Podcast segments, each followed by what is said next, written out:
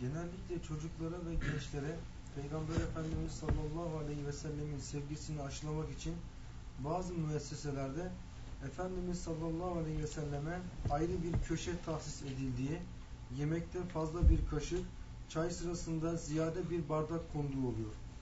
Bu sevgi tezahürleri ne kadar doğrudur? Şayet Efendimiz sallallahu aleyhi ve selleme sevgimizi izhar etmemiz uygunsa bunun ölçüleri neler olmalıdır? Şimdi Efendimiz sallallahu aleyhi ve sellem'in sevgisi ve esas Kur'an-ı Kerim onun üzerinde duruyor. Hatta bir yönüyle o din sayılıyor. Sünnet-i sayya onun üzerinde duruyor. Efendimiz sallallahu aleyhi ve sellem Hazreti Ömer Efendimiz'e onun Efendimiz'e olan alakasında şüphe yok. Buyuruyor ki beni nefsinden, evladından, iyalinden, her şeyden daha fazla sevmeyince iman etmiş olamazsın diyor.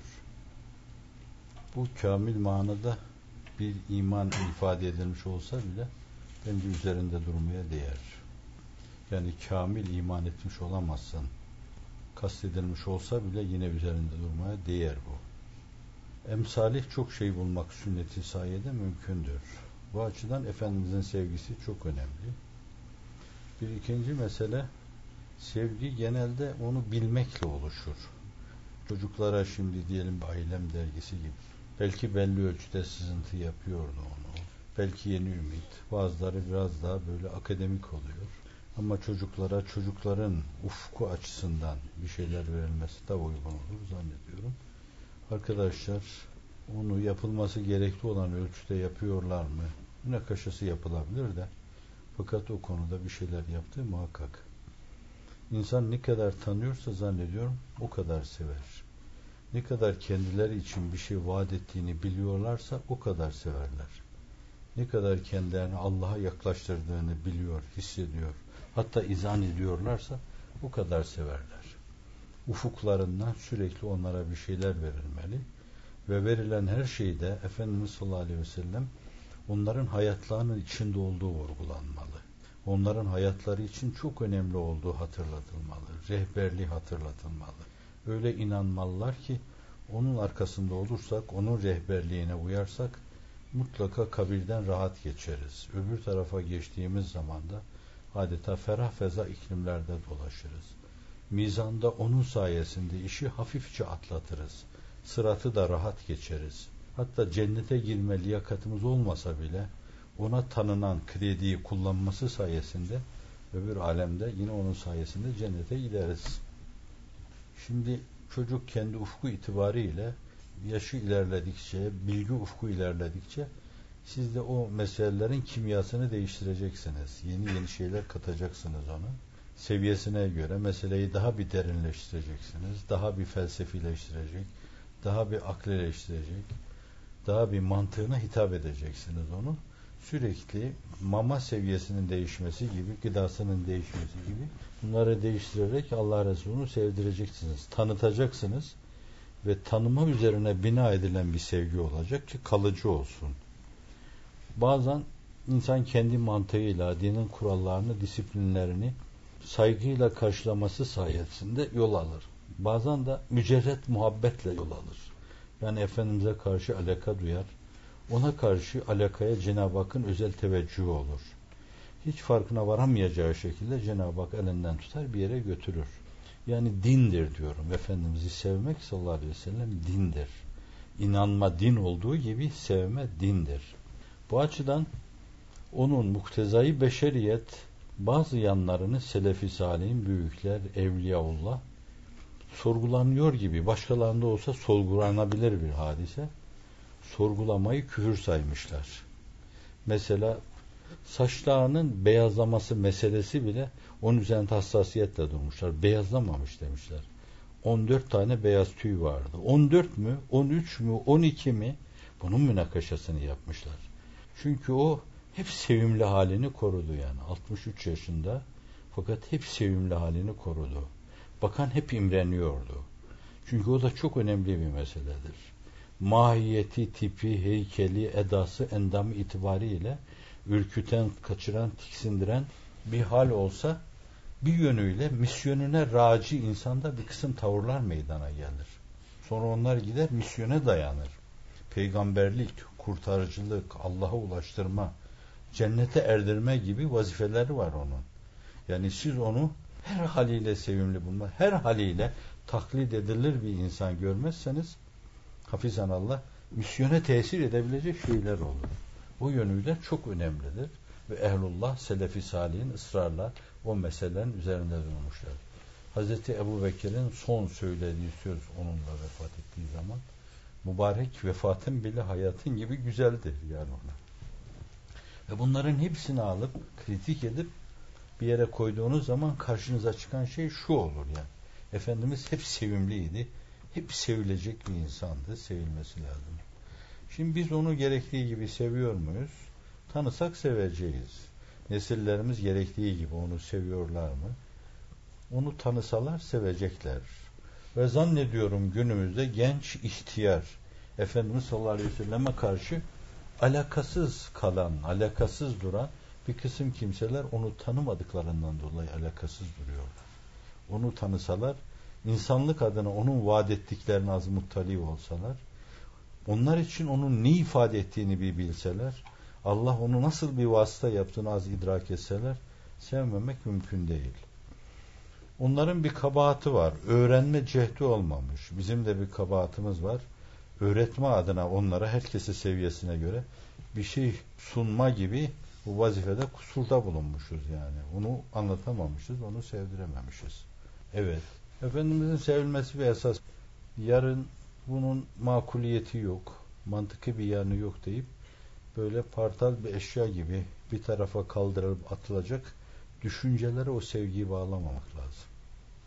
O sevgi de makul olmalı, mantıklı olmalı. Hakikaten onun hayatından akseden şeyler olmalı.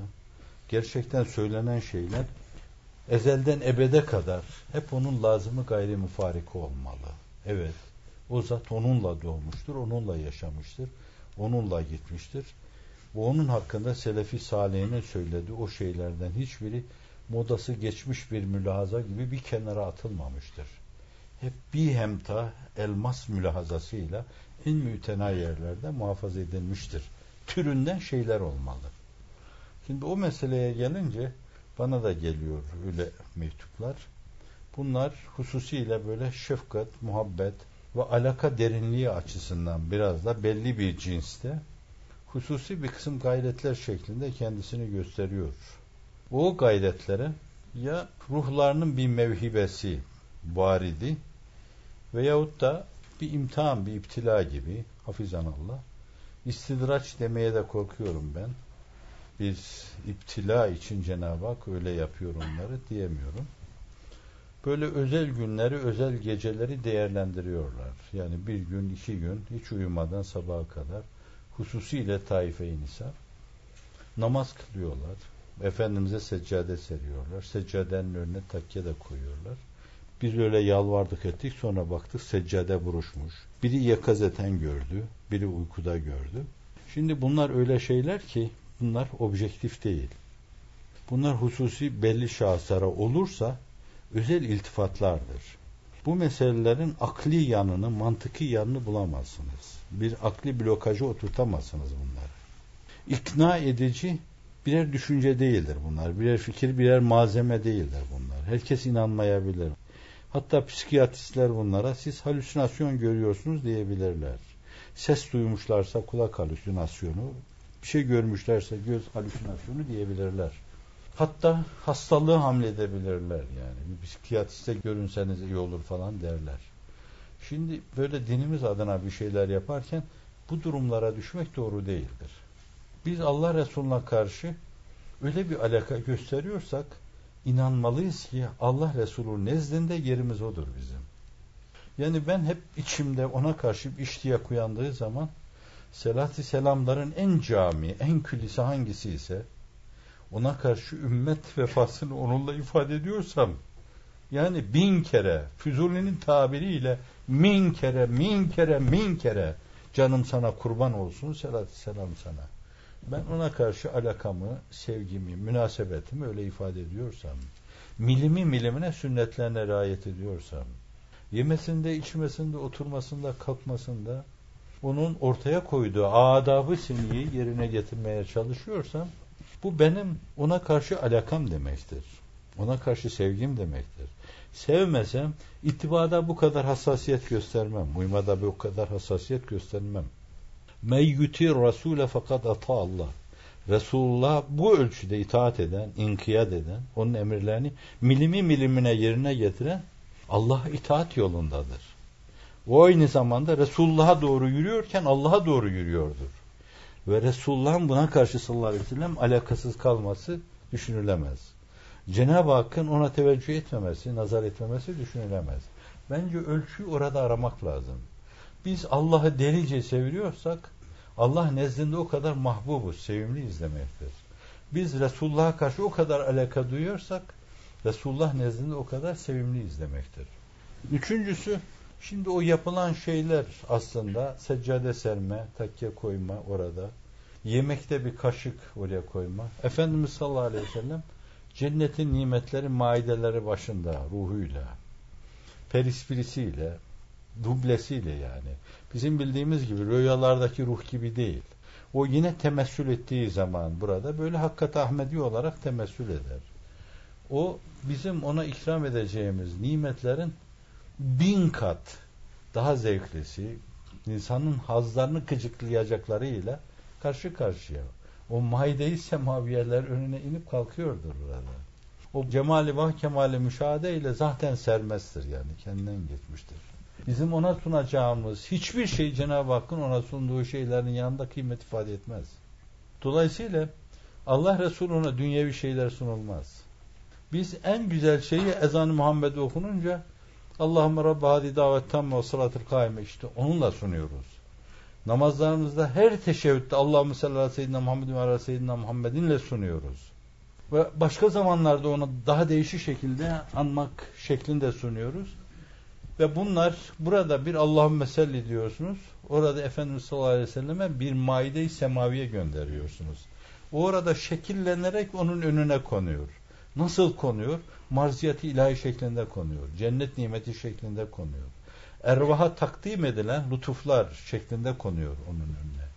Yoksa burada biz baklavalar böyle sini sini baklavalar yapsak koysak gelse bazıları da yese oraya da bir kaşık bir çatal koysak bu da Efendimiz'e aittir falan desek bunlar kendimizin icat ettiğimiz suni şeyler olur. Cali şeyler olur. Ve bu arada hakikaten o geldi, etti, tattı bizim nimetimizden gibi bir kısım görüntüler olursa biraz evvel arz etmeye çalıştı. Mülahazalar gibi tehlikeli hususlar söz konusu olabilir. Şimdi bu hususların hiçbiri ibadet kategorisi içinde müteala edilmediğinden dolayı bunlara açıktan açığa dinin içine sokuşturulmuş bid'atlar denemez. Yani insanı dalalete sürükleyen bid'atlar denemez. Fakat tamamen bid'at değildir de diyemeyiz bunlara. Çünkü Selefi Salih'in şimdiye kadar Efendimiz sallallahu aleyhi ve selleme yaklaşmayı, onunla münasebete geçmeyi, hatta ehlullah, fenafillah, bekabillah veya fenafir resul, bekafir resul olmuş insanlar onunla münasebeti başka şekilde değerlendirmişler. Efendimiz temessül etmiş, onlarla görüşmüş ama onlar hep başka şekilde olmuş. Yani doğrudan doğruya hakikaten onlara Cenab-ı Hakk'ın bir iltifatı olarak, bir teveccüh olarak olmuş.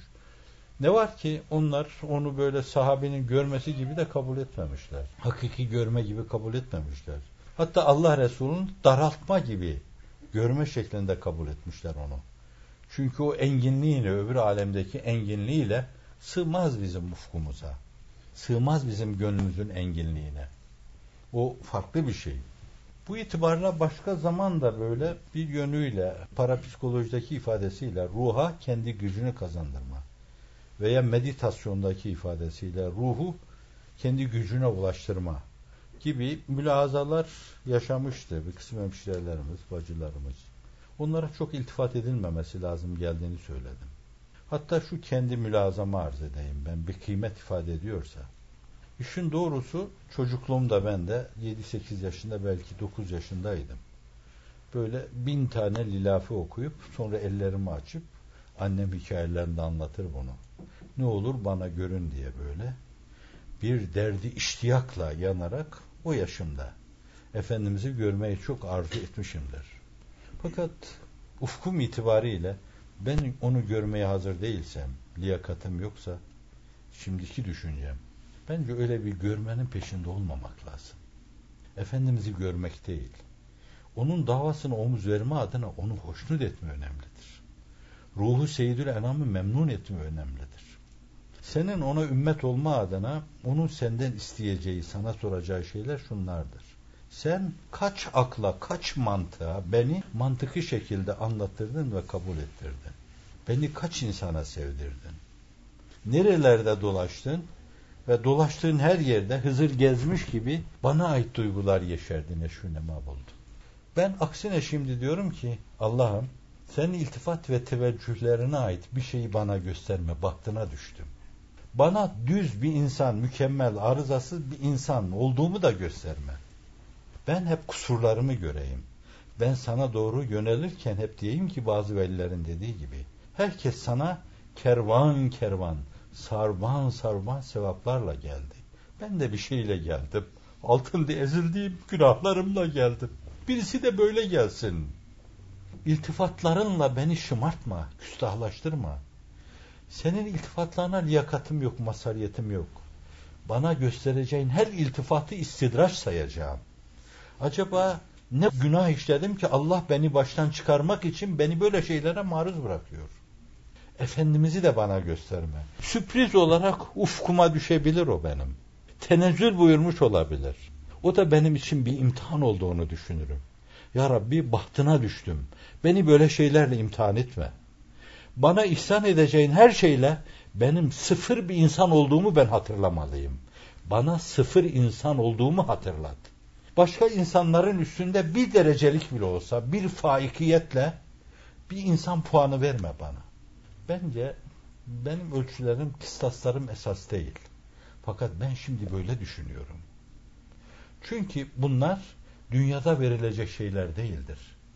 Ben öbür tarafta Efendimizin eğer bir ümmet olma durumum olmuşsa, Allah'a bir kul olma durumum olmuşsa, sürpriz olarak bana şefaat elini uzatması şeklinde beklerim.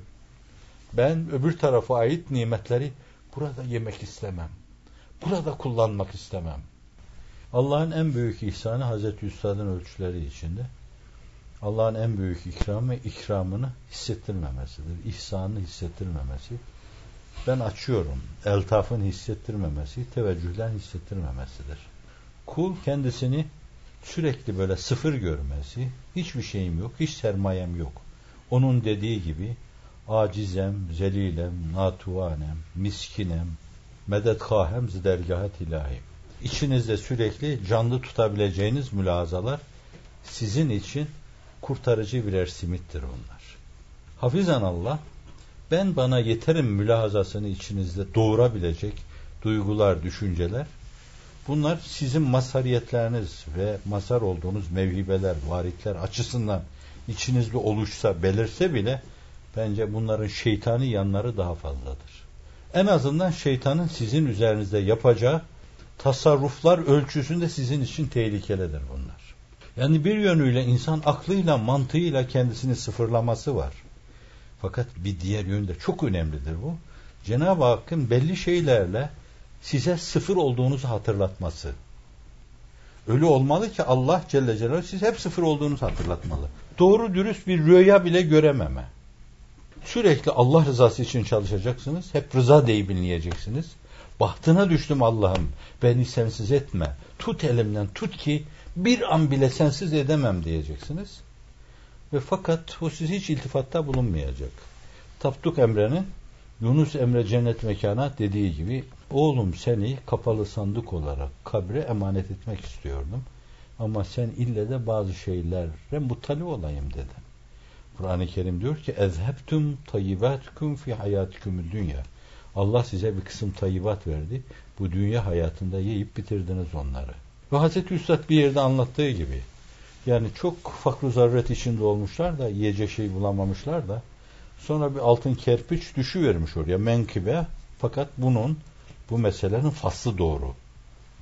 Hanımı demiş ki hak dostunun bu nedir efendi demiş. O da demiş ki cennette Cenab-ı Hakk'ın bize ikram edeceği köşkün altınlarından bir kerpiç. Kadın çok basiretli. İşte öyle basiretli olmak lazım. Efendi demiş. Gerçi şu anda fakru zaruret içindeyiz. Diyecek bir şeyimiz yok ama fakat ben cennette bence o tamamiyetin eksilmesini istemem. Bu kerpiçi yerine gitsin. Biz burayı nasıl olsa idare ederiz. Geçiştiririz. Fakat orada eksiğimiz olmasın bizim. Şimdi bu mantıkla hareket etmek lazım. İlle dünyada bize bir şey ihsan edilsin, ikram edilsin. Böyle sürekli hep avansla yürüyelim. Meselenin bir diğer yanı da şudur. Rica ederim Allah'a karşı, peygambere karşı ayıp olmaz mı bu? Ka diyeceksin bir lokma atacaklar ağzına. Kı diyeceksin bir lokma atacaklar. Ve sen hep ağzına atılan lokmalarla yürüyeceksin. Canım bağışlayın, özür dilerim bağışlayın. Develer de böyle yürüyor. Ağzına hamuru veriyorlar öyle yürüyor. Ben deve değilim ki. Allah insan olarak yaratmış. Ah seni takvime masariyetin bir görüntüsü olması lazım. Bence beklentisiz Allah kulu olmak iktiza eder. Cennet beklentisi bile olmaması lazım. Onu siz Allah'ın fazlından istersiniz. Dersiniz ki Allah'ım ben kulluğumu planladım, programladım. Sen mabudu mutlak olduğu için, ben de mutlak kul olduğum için bu mutlak kul mutlak mabuda kulluk yapması lazım. Genel hesabım bu benim. Ben bu matematiğe bağlı hareket ediyorum. Ama sen azıma, zaafıma, fakrıma, vallahi ben cehenneme dayanamam. Batına düşmüşüm. Meccanen. Onu bana lütfet.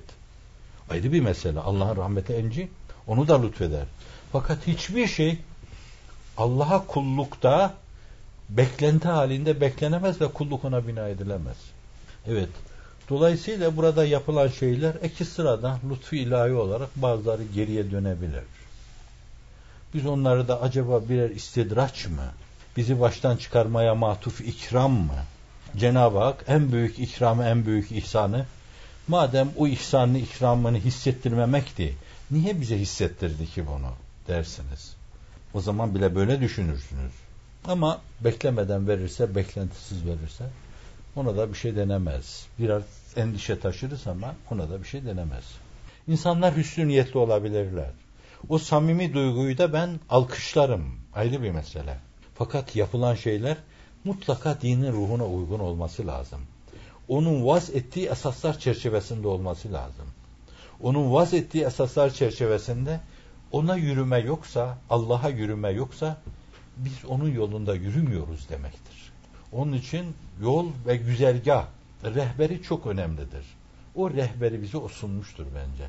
Onun sunduğu o rehberin arkasından yüründüğü, o rehbere bağlı yüründüğü, rehber diyebileceğimiz o düsturlar, o prensipler mecmuası neyse onlara bağlı yüründüğü zaman ona ulaşılabilir. Ben bana Kur'an ve sünnetten akıp gelen kendi kültürümle ona yaklaşma yolunu araştırıyorsam doğru bir yolda yürüyorum demektir. Yoksa onun dışında seccade serme de yok. Çatal koyma da yok. Kaşık koyma da yok. Döşeye bir örtü sermek de yok. Yastığa bir kılıf geçirme de yok. O mevzuda bir dantela işleyip kanevçeden geçirerek başını oraya koysun diye öyle bir cehd, öyle bir gayret de yok onun sunduğu şeylerde. Onun sunduğu şeyler, onun sünneti, onun müstahapleri, onun adabı meydandadır ve Selefi Salih'in yaşamış. O bir şehra olmuş, bir güzergah olmuş. Herkes gelip geçiyor oradan bence. Bize düşen şey onun vaz ettiği esaslar çerçevesinde onu aramak, ona doğru yürümektir. Yoksa bu türlü şeyler samimiyete makrun olsa bile, Allah onlardan dolayı muhakaza yapmasa bile, fakat o meselelerin din mantığı açısından, kitap ve sünnet mantığı açısından mantıki yanları yoktur. Allahümme ahsin akıbetena fil umuri kullaha ve ecirna min khizi dünya ve azabil ahire.